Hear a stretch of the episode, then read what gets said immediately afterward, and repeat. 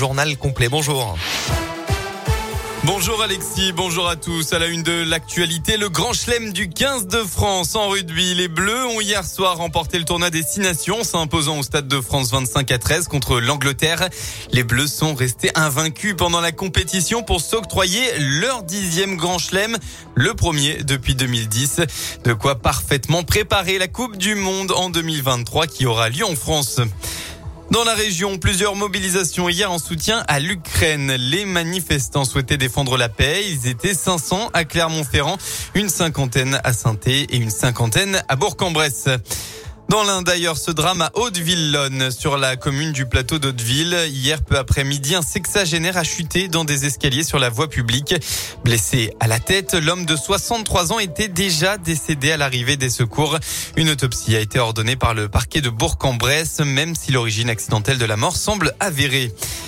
Le chef de l'État à Toulouse, aujourd'hui, Emmanuel Macron sera présent aux cérémonies de commémoration du dixième anniversaire des attentats perpétrés par Mohamed Merah qui avait fait sept morts.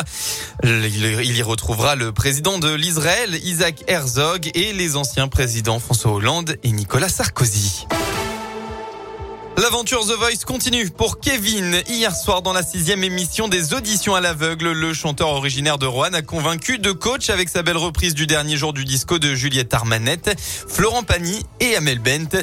Celui qui rêve de représenter la France à l'Eurovision est dans l'aventure The Voice et va pouvoir montrer de quoi il est capable pour atteindre cet ultime objectif.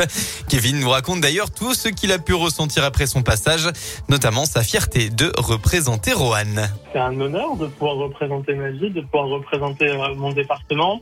En plus, j'ai la chance de pas être le seul dans mon département. Cette année, il y a aussi Léna Mère. Et, euh, c'est un peu une force pour nous d'être tous les deux dans cette aventure.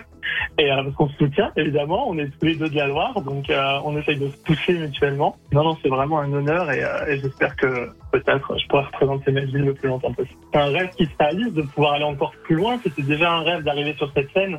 C'est quelque chose de, de merveilleux. Et puis un petit peu de fierté aussi. Puis j'ai pensé à, ma famille qui, me regardait et hâte de continuer.